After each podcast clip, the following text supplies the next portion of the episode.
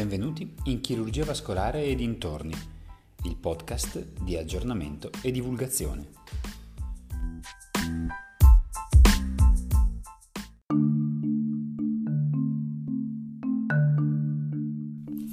Per la nostra chiacchierata di chirurgia vascolare e dintorni, quest'oggi prendiamo spunto da uno studio recentissimo eh, fatto per elaborare eh, uno score un sistema di punteggio per la valutazione del rischio di perdita d'arto nei pazienti con lesioni vascolari da traumatismo degli arti inferiori. Serve? Sì, serve perché il rischio di amputazione maggiore eh, a seguito di un trauma eh, degli arti inferiori con associate lesioni vascolari eh, si aggira ancora dal 14 al 25%. Quindi dopo un traumatismo degli arti inferiori con lesione vascolare, fino anche a un paziente su quattro non riesce a salvare l'arto, per vari motivi. Eh, primo fra tutti, eh, quando c'è un traumatismo così eh, grosso da poter dare una lesione vascolare eh, dell'arteria poplitea, in questo caso, eh, ovviamente possono esserci anche lesioni dei tessuti molli, delle ossa e dei nervi che rendono impossibile salvare l'arto. Eh, quindi il danno, lo stesso danno eh, che si esplicita sull'arteria, ovviamente eh, devasta anche l'arto e quindi diventa un arto non più salvabile.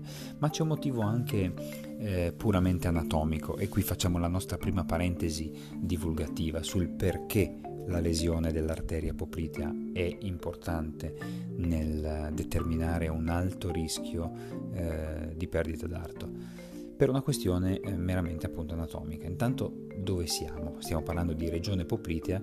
La regione poplitea è quella regione eh, situata posteriormente all'articolazione di ginocchio, quindi di fronte c'è un piano osseo, eh, osseo, osteoarticolare, cioè l'articolazione di ginocchio dove si incontrano eh, tibia e femore, eh, davanti ancora c'è la rotula, eh, dietro a questo piano osseo c'è un'area di tessuto soffice delimitata da, da quattro lati muscolari, un'area immaginatevela come un rombo con la diagonale maggiore verticale, la diagonale minore orizzontale, quindi ha due lati, una punta verso l'alto e una punta verso il basso. Eh, I due lati superiori sono i margini dei muscoli della coscia che si divaricano andando a un lato e all'altro del ginocchio e la i due lati inferiori invece sono i margini dei due muscoli gemelli del polpaccio che si uniscono verso il centro.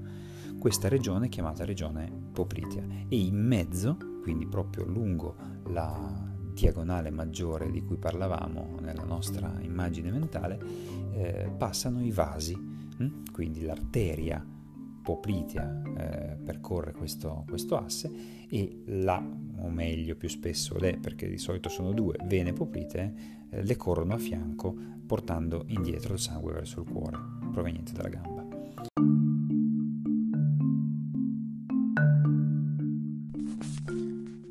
Primo score elaborato per una situazione del genere eh, è del 1988 ed era il MES score. Tuttavia eh, il MES score eh, si proponeva eh, di valutare quando un tentativo di salvataggio d'arto eh, sarebbe stato futile. Gli autori all'epoca eh, desideravano partire dai presupposti delle condizioni in cui arrivava l'arto, in cui arrivava il paziente con un trauma dell'arto, per cercare di capire se valeva la pena provare a salvare questo arto oppure per eh, risparmiare un lungo e inutile intervento del paziente non era meglio procedere direttamente all'amputazione. Tuttavia eh, questo sistema di punteggio è stato messo in discussione in varie occasioni, l'ultima revisione del 2018 ha sancito che ormai è un sistema non attuale per vari motivi, sia metodologici perché si fondava su pochi pazienti, studio, si fondava su uno studio fatto su, su pochissimi pazienti, eh, ma anche per motivo eh, legato alla, proprio alla metodologia di valutazione.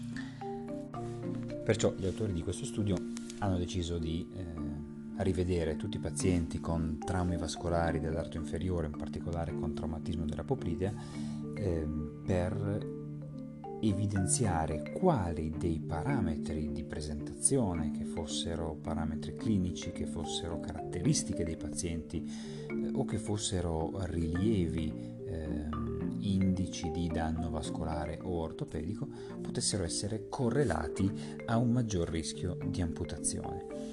Eh, hanno messo poi assieme tutti questi dati e li hanno analizzati per valutare tra tutti questi elementi quali fossero quelli più correlati a un rischio maggiore di amputazione e hanno fatto in modo di assegnare a loro i valori che consentissero di elaborare un punteggio. Una parte dei pazienti di cui hanno raccolto i dati poi è stata usata come sistema di verifica per vedere se il loro punteggio rispettava eh, ciò che si proponeva di fare, cioè di prevedere il rischio di perdita d'arto.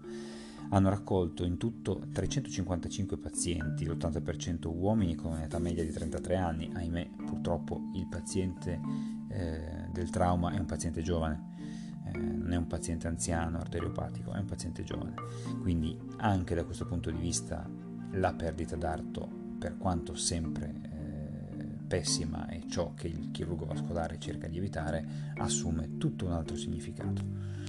Eh, il, I due terzi di questi pazienti avevano avuto una lesione non penetrante, quindi una lesione chiusa, eh, e il 9% di questi pazienti si erano presentati ipotesi, cioè in quadro di shock, con una pressione massima inferiore ai 90 mm di mercurio, una sistolica inferiore ai 90 mm di mercurio l'80% di questi pazienti avevano una lesione ortopedica di tipo ortopedico, cioè muscoloscheletrica associata, ma attenzione, di questa quota, cioè di coloro che avevano una lesione ortopedica, il 41%, quindi quasi la metà, non, non la metà ma un po' di meno, avevano una dislocazione, cioè una lussazione soltanto. Dico soltanto perché l'immaginario comune potrebbe eh, farvi aspettare lesioni maggiori con delle fratture, magari fratture scomposte. Invece no, e adesso vedremo anche il perché. Eh, facciamo in questa maniera un'altra parentesi divulgativa. Eh, immaginandoci le arterie, dovete immaginarle con, eh, come un tubo a strati. Gli strati sono essenzialmente tre, uno strato esterno molto elastico e che conferisce resistenza al vaso anche, uno strato eh, intermedio che è quello che dà lo spessore, la solidità all'arteria che di solito è meno soffice della vena proprio in virtù di questa parete muscolare e poi uno strato interno che è quello mm, chiamato endotelio che ha numerosissime funzioni eh, ma di fatto è un rivestimento che permette al sangue di non coagulare quando scorre dentro ai vasi. Ripeto, non voglio sminuire l'endotelio che è quasi un organo endocrino per le tante funzioni nei confronti delle cellule del sangue e delle funzioni delle arterie che ha, ma in questo momento immaginatevelo come eh, uno scivoloso strato interno eh, che previene dalla trombosi. Perché ci è utile concentrarci solo su questo punto? Perché quando c'è una lussazione di ginocchio e i capiossei, i capiossei eh, si spostano l'uno rispetto all'altro, i capiossei dell'articolazione, quindi tibia e, femore, eh, possono stirare eh, l'arteria. Gli strati, eh, i due strati esterni, quindi la, lo strato esterno, l'avventizia e lo strato medio, quello muscolare, eh, possono resistere a questo stiramento ma l'intima, cioè l'endotelio, lo strato interno, può non resistere a questo stiramento e fratturarsi. Se si frattura, lì il sangue andrà a coagularsi e chiuderà l'arteria. Questo è uno dei meccanismi per cui anche un trauma apparentemente meno grave può generare una lesione arteriosa non vasta ma sufficiente a far chiudere l'arteria e quindi togliere sangue alla gamba.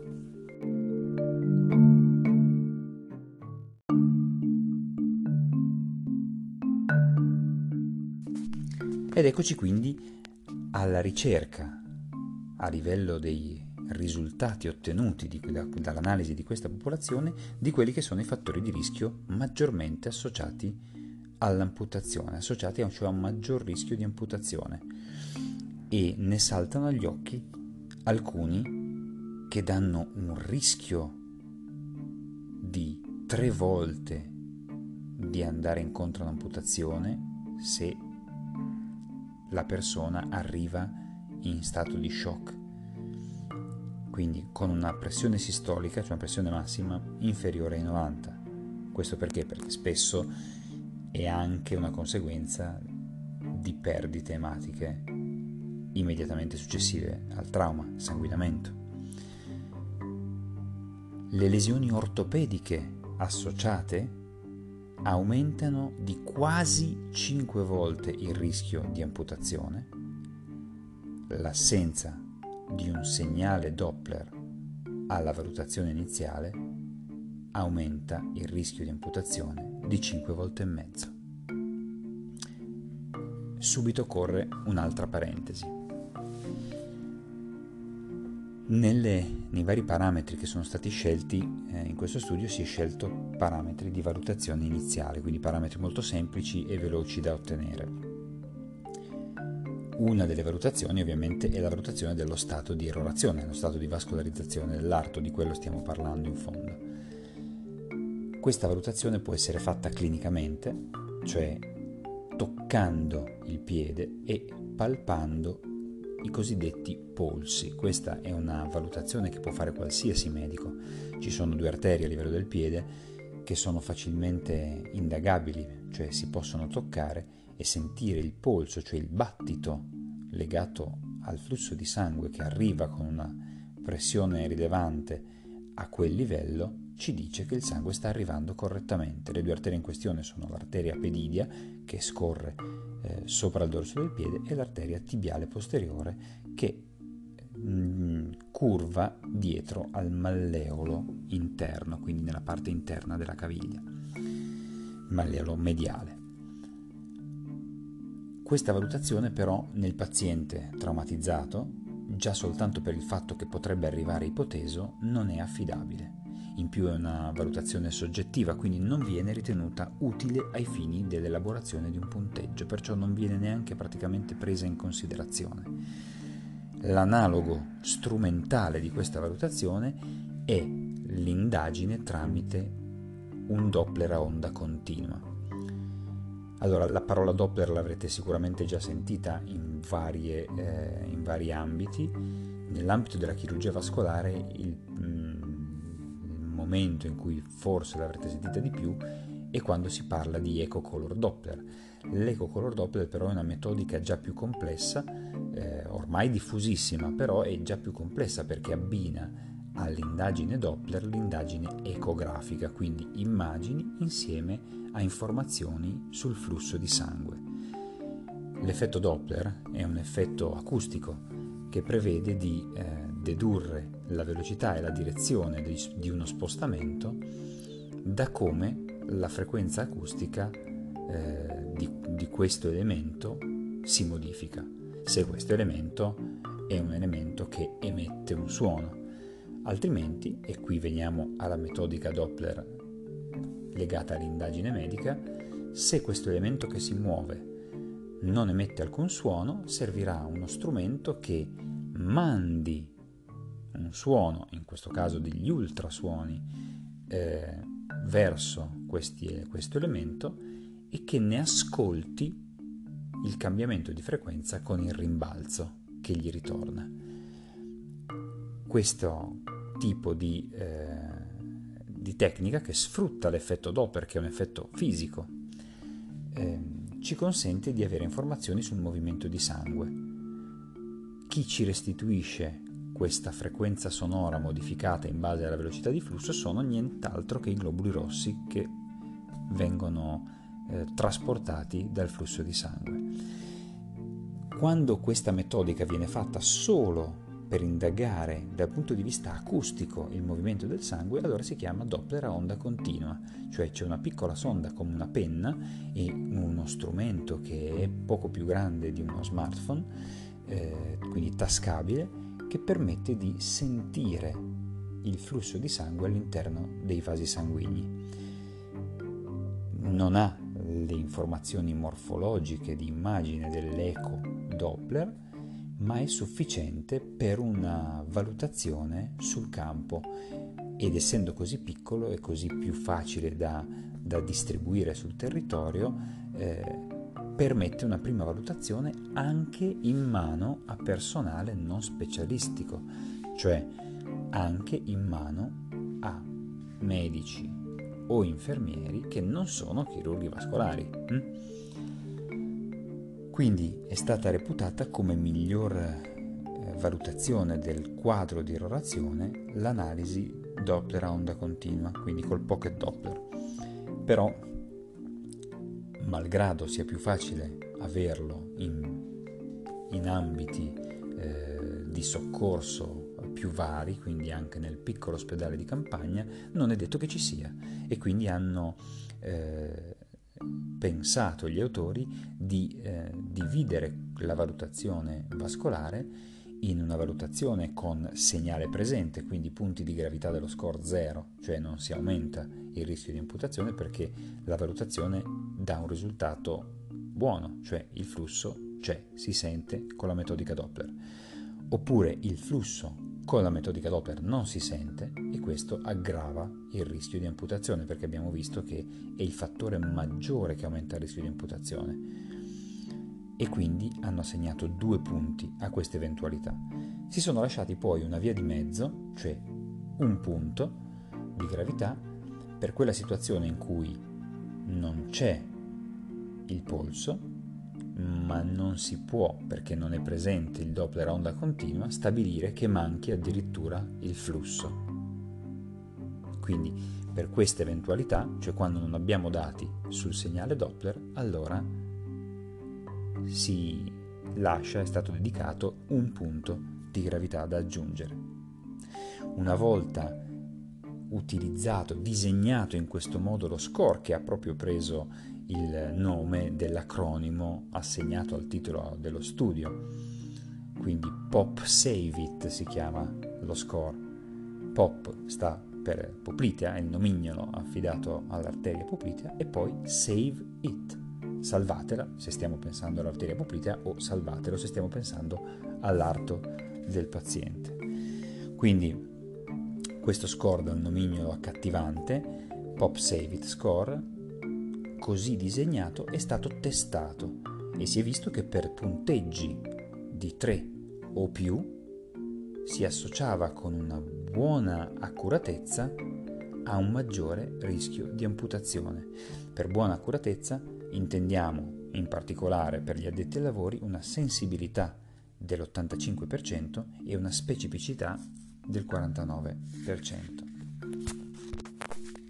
E quindi questo alto rischio di amputazione che cosa comportava? Beh, comporta un tasso di amputazione nel gruppo ad alto rischio che arriva al 25,5%, confrontato invece con poco meno del 6% di rischio di amputazione nel gruppo a basso rischio, cioè con punteggio 0, 1 o 2. Allora, come commentano gli autori questi risultati?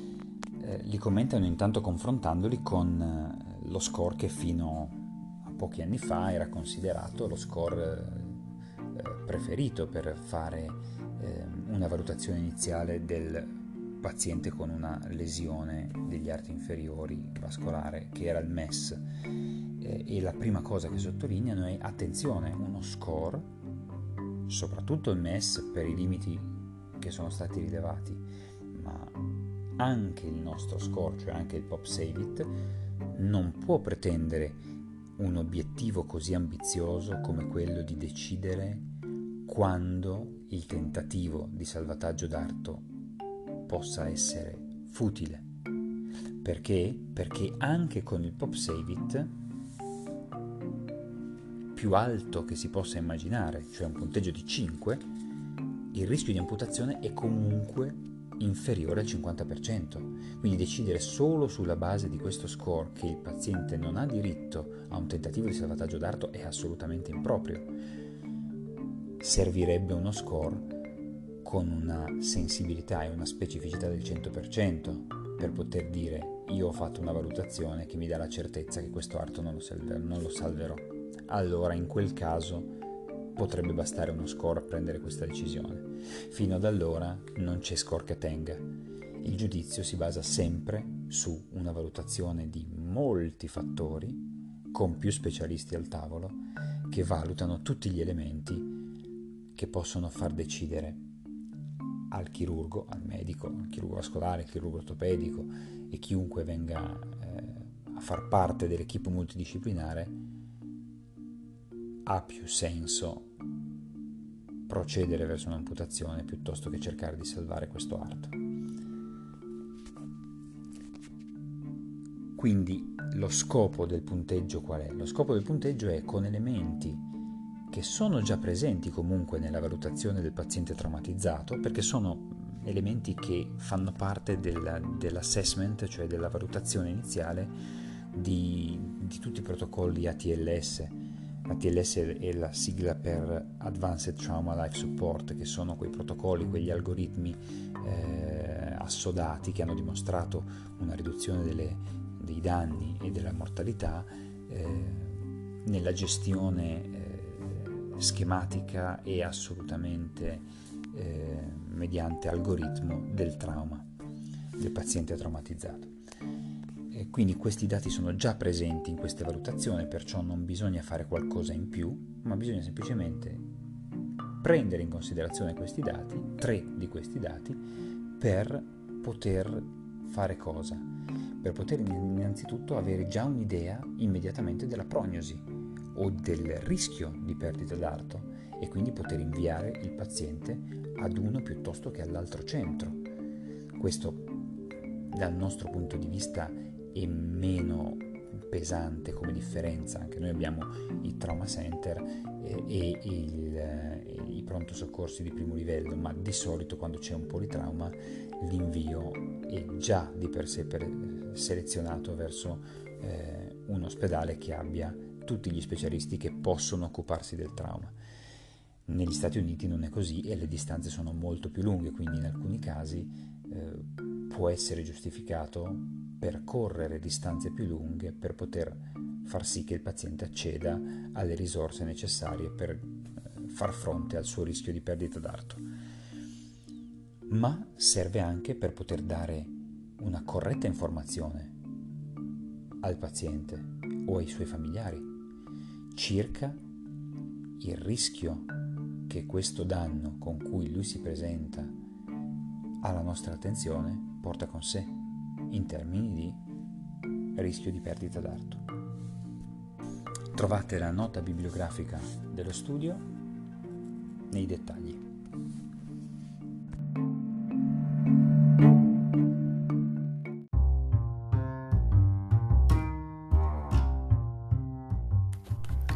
Mi resta che salutarvi e darvi appuntamento al prossimo episodio del podcast.